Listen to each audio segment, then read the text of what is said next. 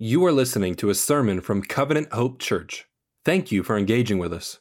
If you would like more information about our church family, please visit www.covenanthope.church. We pray that this sermon encourages and challenges you today. Good morning, church. Grab a Bible. If you have one, turn to Psalm 30. Yes, my name is Cody. I'm one of the pastors here and have the opportunity to open up the scriptures for us regularly and uh, love to do so. And we're going to continue in our series through uh, a few Psalms. Uh, where we walk through 11 of these this summer. If, uh, if you don't have a Bible with you, you can grab one and turn, uh, there should be in front of you, and turn to page 486. As we start this morning, I, I don't know if you remember, for those of you who have kids, uh, we're, we're still teaching Graham to say thank you. And oftentimes he will be uh, shy. He will be kind of worried about who he's saying thank you to. And uh, he, he says it really quiet. He gets really quiet and he'll say thank you. And you can't, you can't hear him. And we're trying to teach him, say, hey, when, uh, when someone gives you something or whenever uh, you are thankful, you say, hey, thank you.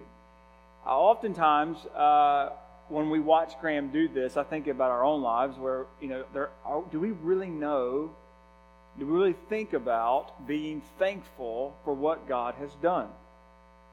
Oftentimes, we go about our lives and we don't even recognize that it's God who is working. He is the one who is helping, He's the one who's providing. And oftentimes, we don't think about thanking Him for what He does.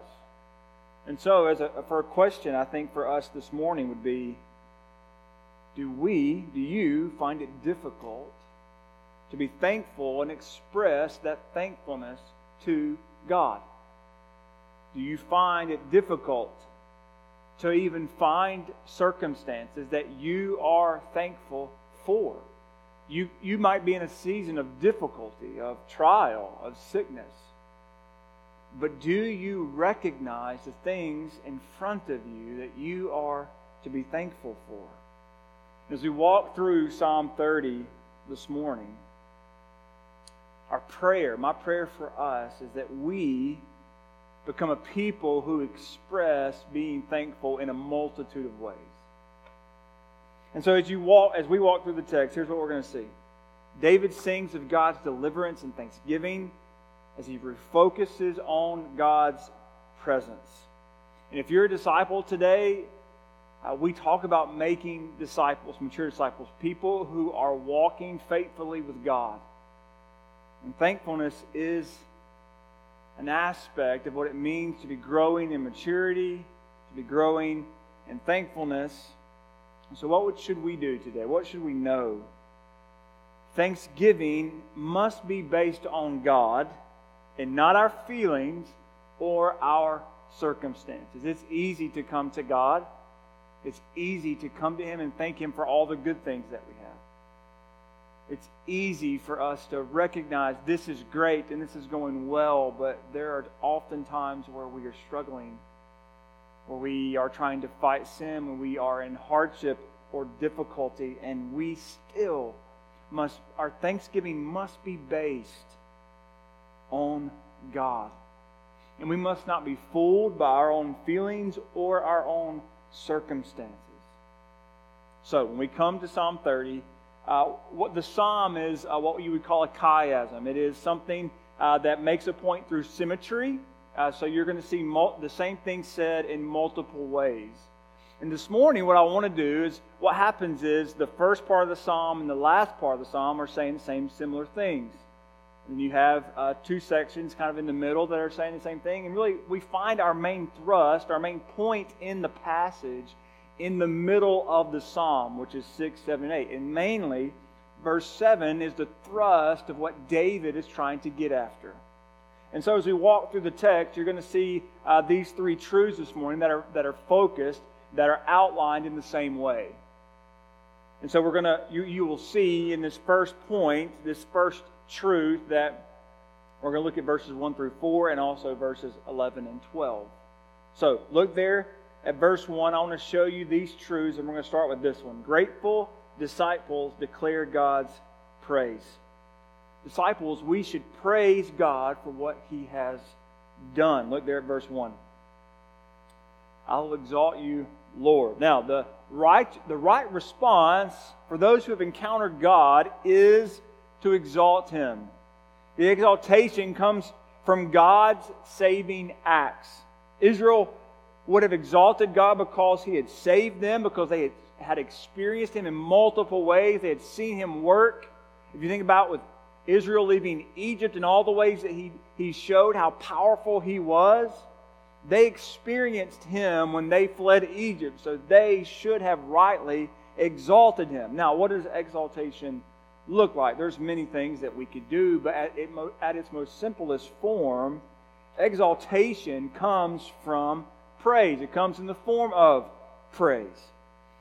And is our religion, is Christianity not a religion of praise? We just took half of our time together to sing praises to God. Should we not praise God for what He's done? Should this praise not be an outworking or overflowing of our own joy? Should we not come on Sunday morning and be happy and joyful to exalt God for who He is? I think we can often come here and go through the motions. We may come to a place, you may have experienced churches in which you come and nobody really seems to be happy. No one seems to be joyful. That may be because they have forgotten, we have forgotten that our, one of our main roles is to exalt God for who He is. We must find ways to be intentional to look at what God is doing and what God does so that we may exalt Him joyfully. Now, David's going to list some reasons why he's praising God. Look there, verse uh, at the, the middle of verse 1. Because you have lifted me up, I have not allowed my, you have not allowed my enemies to triumph over me. Lord my God, I cried to you for help, and you healed me. Lord, you brought me up from Sheol. You spared me from, from among those going down to the pit. David has a series of events that, that are calls, causing him to praise God. The, this victory over his enemies and being healed from sickness. For David, it was often well, at least before he was king, he would find himself in situations that were life threatening. In David's time, war was much more common and sickness was much more of a life threatening event. And it could be it can be hard for us to identify with David because we don't live in similar situations, do we? Life threatening sicknesses are at least less likely, and even when they are, we can treat them with medicine and with doctors. For us, it takes a much larger or much devastating or dangerous disease to actually cause us to be rattled. And up until the last couple months, we, uh, for us, war wasn't even on our minds. But for David, these were constant realities that he recognized. These were constant things in front of him. And these were constant ways in which God would work for him. It can be easy for us to go about our day and to miss or to be oblivious to the ways in which God is working. We have been fooled into believing that we don't need God, and we have been fooled into believing that we are in control. This lack of focus enables entitlement in our lives. That we don't see and we don't watch how God is working. So, what can we do to actually curb this, this form of entitlement? How can we be thankful to God? Well, first of all, we have to be intentional. You have to look at your week, look at your day, and say, How has God provided today?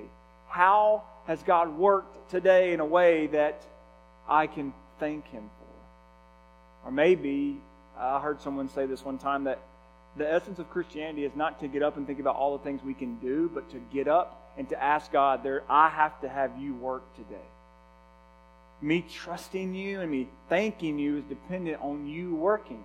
And so we need to be intentional. But also, then, we need to remember what God has done. We need to write down the things that He has done in our lives. If all of us were to think about the things that He has done, that would produce gratefulness in our lives. But oftentimes we forget oftentimes we do not remember all the things that God has done. May we write them down.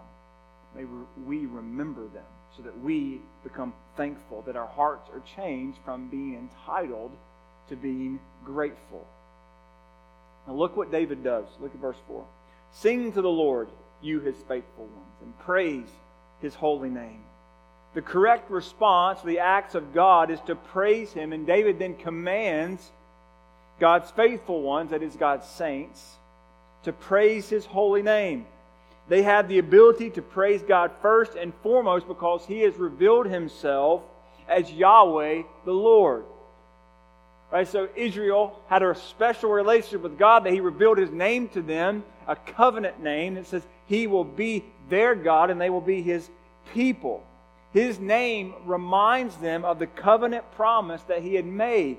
His name reminded them of what they've done in him, what they have because of him.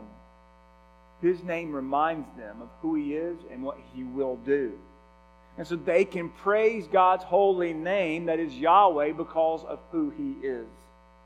And these faithful ones, God's saints, because of His work, right? God calls out Israel. He doesn't say to them, I chose you because you're awesome. I chose you because I wanted to choose you. In fact, they were the smallest of nations, and He still chose them. And they should pr- sing uh, praises, they should play music, and they should praise. It is understood, uh, should be as understood as giving thanks to God for what he has done. And this is most likely in the context of the temple. So David is saying, with the gathered people of Israel, sing to God in his temple. God's people have come together, together to give thanks and to corporately praise him. They have come together to celebrate what God has done. That was what the temple was for to come and experience God and to come and be with God and to exalt Him, praise Him, thank Him, and then celebrate all that God has done for them. But we, we don't have that, do we? We don't have to come to this room to only sing praises or thank God. We in Christ don't have a physical temple. We are now being built up into a, a temple, as Paul would say in Ephesians 2, that we have forgiveness in Christ. We have been built up in Christ. And He builds us to be His dwelling place. So we, no matter where we are, if we are gathered, we can corporately praise and thank Him. No matter where we are, we can talk about what God has done. We can remember what He has done. Now, we try to do this corporately in multiple ways, but specifically what we just did, as Pastor Ryan prayed for us. But we must still continue to teach each other what Thanksgiving looks like. Again, because we have an entitled mentality that this is what we should have, this is what we get. And this mentality blinds us to God's work. So we must be people who praise God for what He has done.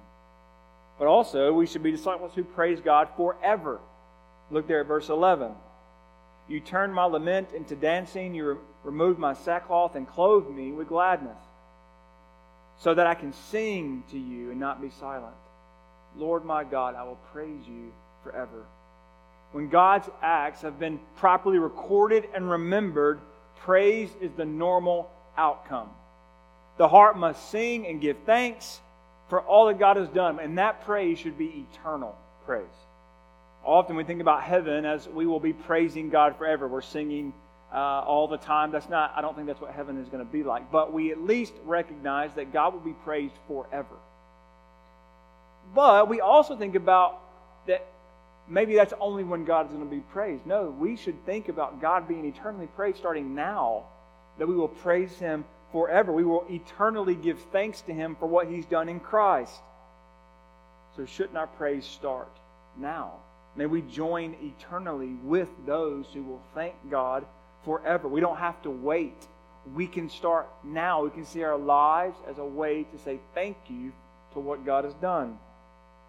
And when we realize and notice what God is doing, his praise could go on for forever. That's what David is saying here in verse 12. I will not be silent. I will praise you forever gratitude and praise produce gladness even in the midst of difficulty. David knows that whether he was sick or at war, he knows he is able to praise God forever. Now, where does this gratitude come from? Why does it bubble up in David into praise? Because he, has experienced the deliverance of God. He has seen God's power at work. So look there back at verse 5. We're going to see the second truth this morning. Grateful disciples are delivered by God's power. We're going to see this in verse 5 and in verses 9 and 10. God has the power to produce joy in his people. Look there at verse 5. For his anger lasts only a moment, but his favor a lifetime. Weeping may stay overnight, but there is joy in the morning. The Bible is clear that God does get angry and angry over sin. The Bible's clear about that. But whether it's sin of God's people, sin against the vulnerable, or the rage of the world, God does not take sin lightly. But this divine anger and displeasure is not the final word, and praise God for that. David says his anger only lasts for a moment. And in comparison, his favor lasts for a lifetime. Right? His favor, his love, and his kindness and his mercy. Yes, God may get angry, but what is so great about him is that his love, his favor lasts forever. If you go back to Exodus, God would Moses would say that God's anger, his, his judgment goes back to the third generation, but his love goes on for thousands of generations. That's what, that's what David's getting at here. And he picks up on this idea. And when we, we are confronted with the seriousness of our sin, we should rightly weep over it. We must understand the damage that it causes to us and to others and how it has separated us from God. We know that sin is in general has broken the world. And we reap the consequences of that brokenness. If we look around the world, how can we not fall into this weeping? How can we not fall into the depths of sadness? If we looked at the world right now and looked at all the things that are going on, how could we not weep? How could we not see that God is broken over all of these things, that we have been separated from Him? I think, too, that you, we weren't designed to take in, and because of technology, now we can see all of the brokenness at any point in time. And if we just turn the news on, if we turn on social media, then we can see it and we can begin to grow in despair because of it. We weren't meant to take on all of the world's brokenness at one time. The consequences of brokenness is suffering, whether it's mentally, physically, emotionally, spiritually. The consequences of sin is brokenness that leads to suffering. But in this suffering, weeping doesn't have to be the last word. And in fact, it doesn't last in the face of an all powerful, all loving God who is able to bring joy to us. It's easy for us to miss what David's doing. He, he talks about mourning, staying overnight, but turning into joy. Some of us like to have people over. Some of you, uh, you, you, get really anxious about you know bringing people into your home. Uh, you love people, but you just it's really hard for you to bring people into your home. Some of you love bringing people into your home. If you would ask my wife, I, I could have people in our house probably 22 7, uh, seven days a week. I could probably do that because I love having people in my home. But now, we had to have good conversations about how often are we going to have people over and when we're going to have people over. And there are times that we say, hey, this time is off limits. David is saying, you're having a guest in your home. This weeping, this mourning is in your home overnight, but it doesn't get to stay. That's what he says. David says that the tears can stay like a guest, but they have to leave in the morning.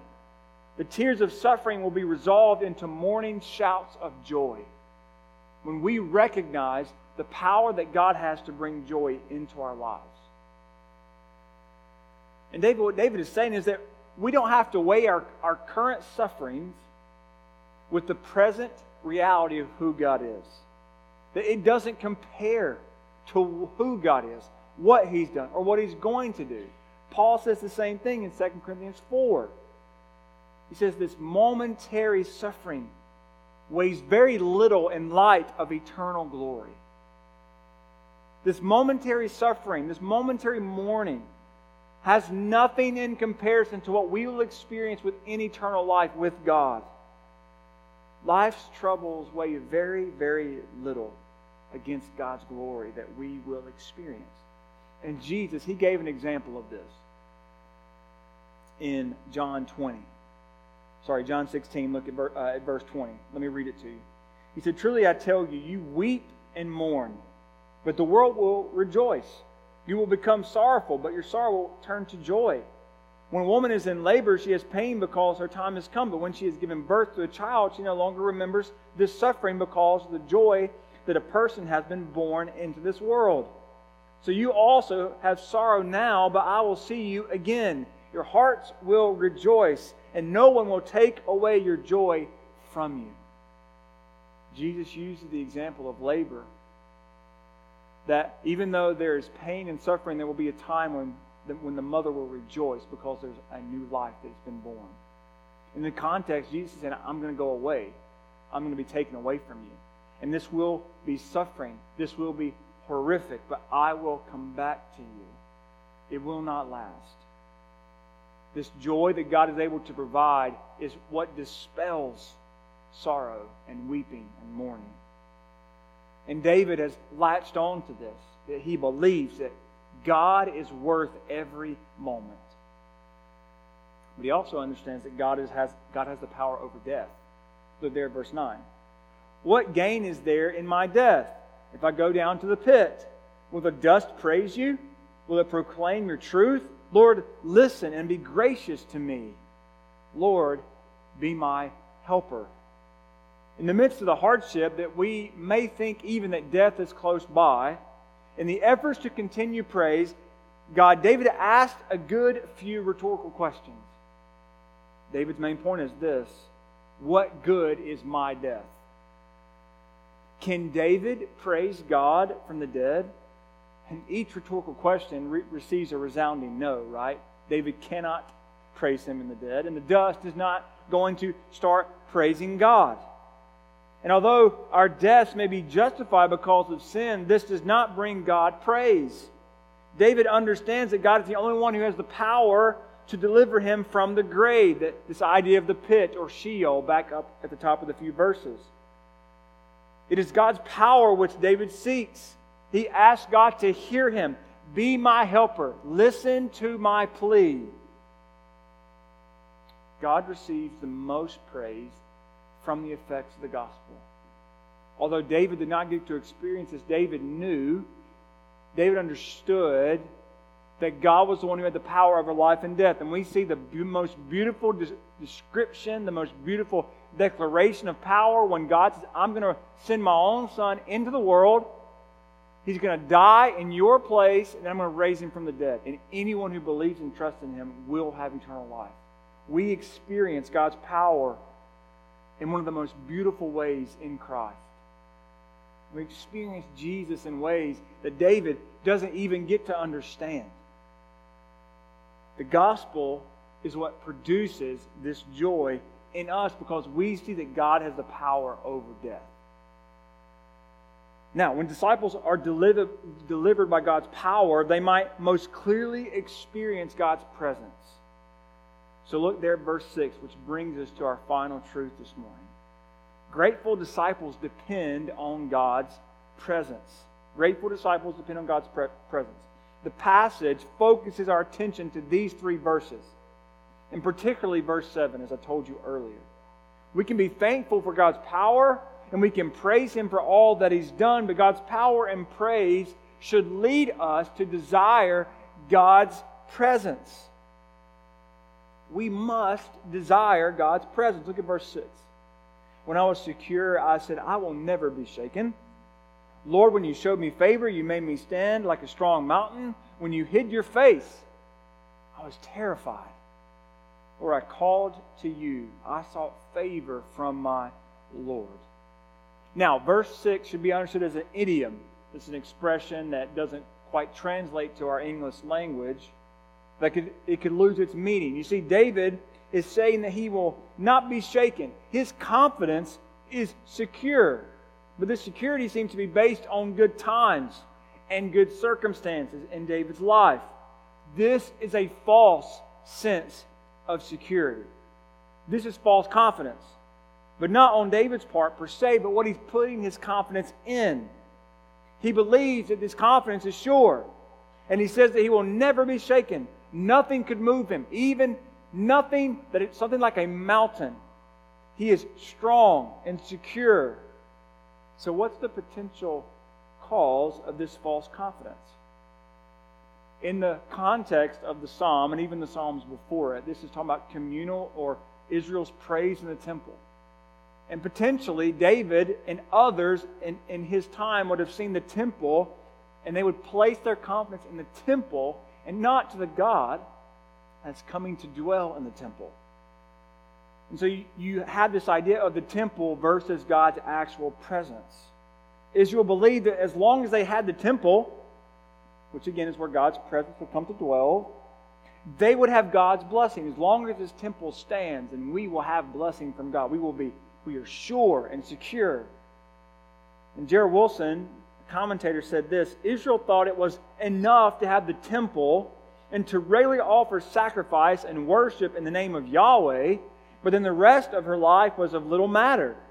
She would, have, she would live a compassionate, compassionless, self focused life of injustice and exploitation. She could worship other gods and yet stand in the temple and be completely convinced of her, un- her invulnerability because of God's presence in the temple. They thought, since we have this temple, then we will forever be secure. We will never have to worry about anything. Instead of focusing their, their love and their commitment to the God that was actually in the temple.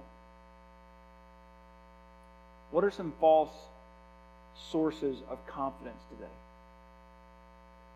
What are some of those things that, if we really think about it, we, we want to put our trust in, but they ultimately, ultimately fail us? Let's start, let's start really obviously money. Money. If we put our trust in it, what we're seeing right now, especially in our, our economy in the 20 in the year of 2022, that the economy is not doing very well. And if we put our, our money and our trust in, in the, the economy, then we would think, hey, we're going to get something back. But now we're seeing that no. There are times in which we do, will not receive that interest, and there's times that our money will not be able to be secure for us. Money is a source of power at some level too, and power will be wiped away in the face of Jesus when he stands before the world to judge it. This money will, will not be secure. Well, what about health? Some of us in the room have been really healthy most of our lives. A lot of us in the room have uh, great, we go to the doctor and we go in and out because it's great. But health will not always be there for us whether it's because we have a disease or sickness or we just get old. Health will not secure us. Let's take it a little further, spiritually speaking. What are some other false senses of, of confidence and security? What about religious favor? We live in a country in which we have the wonderful opportunity to worship no, no matter how we choose. That we can come here and we can worship Jesus the way that we believe that we should. And praise God for that. But we may not. We may not have that forever. We have brothers and sisters across the world who are suffering in places. They're praising God, worshiping, worshiping Him in places that they are not supposed to. And just because we have favor now does not mean that we always will. And just because we have favor does not mean God is with us or for us It also doesn't mean that if it ever goes away that God is still not present in our lives. And we must be very careful to equate the two. Maybe even a church building. Oftentimes, if we look back in history, folks would come together, they would rally together, they would build a church that would be a symbol of, of what God is doing in the community, much like this one. And oftentimes, people would think since there's a church there, God's presence is there in the community. But if the people think that this is about what maybe something that has been built, or maybe something that is really not, doesn't actually hold God's presence, because we know that if we as his people turn away, it doesn't matter how beautiful a building is, it doesn't matter how old the building is, doesn't matter how grand the building is. If the people of God are not filled with His presence, then this building means nothing. And so may we never put our confidence in things that will fade away and be burned up or can pass from time to time or moment to moment. May we be people who place our confidence in the God who reigns above all of these things. And the question still remains where does true confidence lie? In God Himself. This is what David means when he speaks of favor. This is the key to true security that God Himself and nothing else. By security, I mean dependence on God alone. And security is independent of any other circumstances. Doesn't matter what, what happens. Doesn't matter who comes for us. Doesn't matter the, the health that we may not have. Doesn't matter if our money is thrown away. Doesn't matter if we're taken to prison because we worship God. It doesn't matter because our hope is only in God forever. And when we understand that, church, then we begin to understand that we need that presence of God. We need Him to work in mighty ways. And the beauty of this is that God's presence dispels all kinds of hardship. All kinds of hardship. But notice, though, notice David's attitude halfway through verse 7. This false sense of security is eroded. How? In the prospect of God's absence. David realized the true fact of what God's absence would mean for him. Look, the CSB says terror. He was terrified. He was scared out of his mind when he thought that God was not there. The world has a notion right now that you have all the answers. Do what you want to do. That you have all the authority. But that's actually, if we really think about it, a very terrifying prospect. It's very terrifying to think that you can handle all the pressures of life, that everything is dependent on you, that you can decide for yourself everything in the world. That's actually really scary. We've been fooled into believing that no, it's better for us to have that. We've been told that it's better for you to be the one that makes all the decisions, but what kind of anxiety does that bring to our lives? If this has been the pervading cultural idea for the last couple of decades, we can see why the rates of anxiety and depression are skyrocketing. Because we are not people who trust and depend on God's presence and we want what we want. But here's the deal. David is seeing, he is seeing awareness versus reality. David believes that God is distant. At least he feels that way. He thinks that God is not close by. But this awareness is not reality, it's not the truth. This psalm shows us that our feelings, our perceptions, or otherwise can deceive us about the truth. This is why we must depend on God's presence and not our own.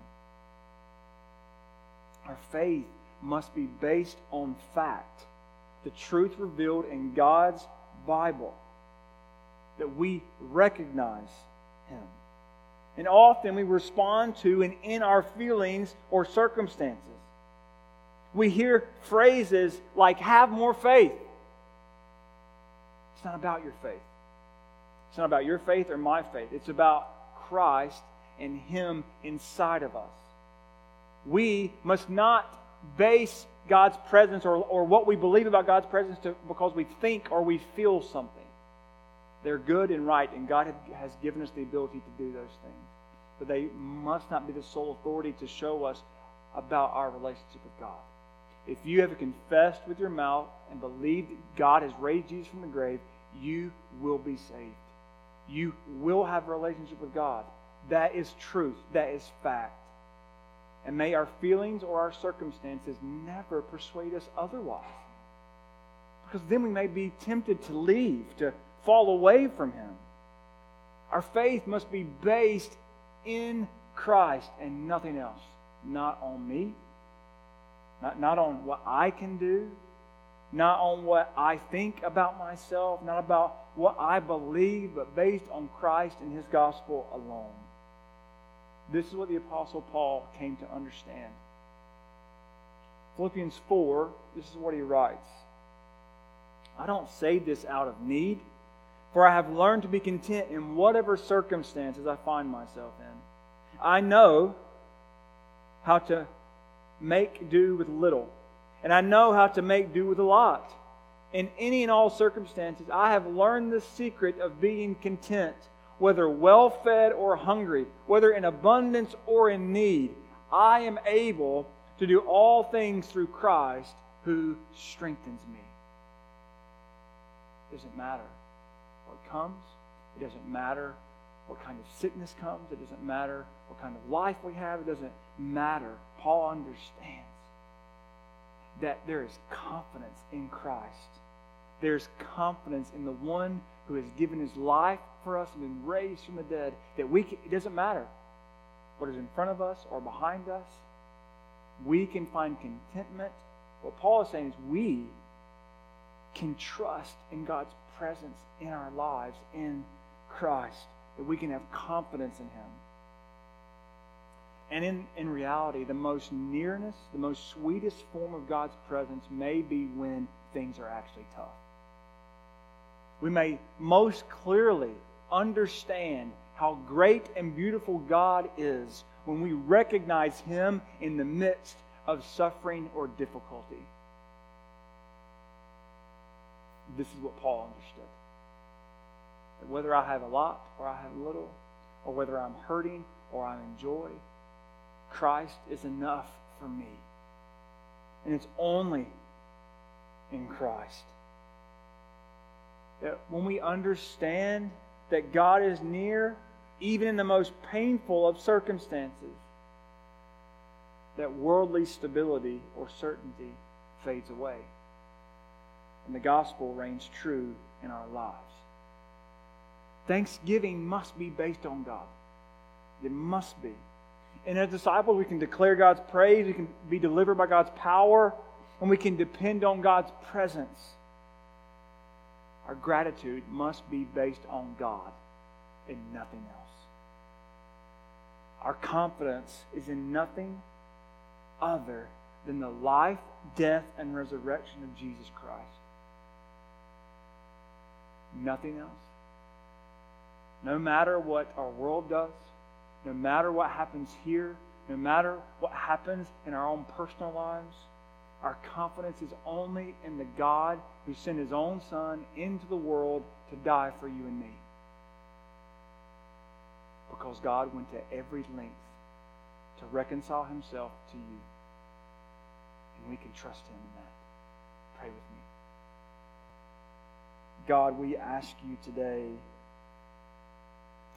to remind us of who you are. To remind us that we are called to praise you because of all that you've done. Would you remind us today of the ways in which we can praise you? Will you remind us? Will you show us how powerful you really are? Will you help us remember? God, may we be a people who desire your presence more than anything else. May we desire you more than the effects that you provide, more than the blessing that you provide, or more than uh, anything in this world. May we desire you. Because we do live in a broken world, in a world that can overwhelm us if we let it. But will you and your presence strengthen us today? God, we love you and we need you. We ask these things in Jesus' name.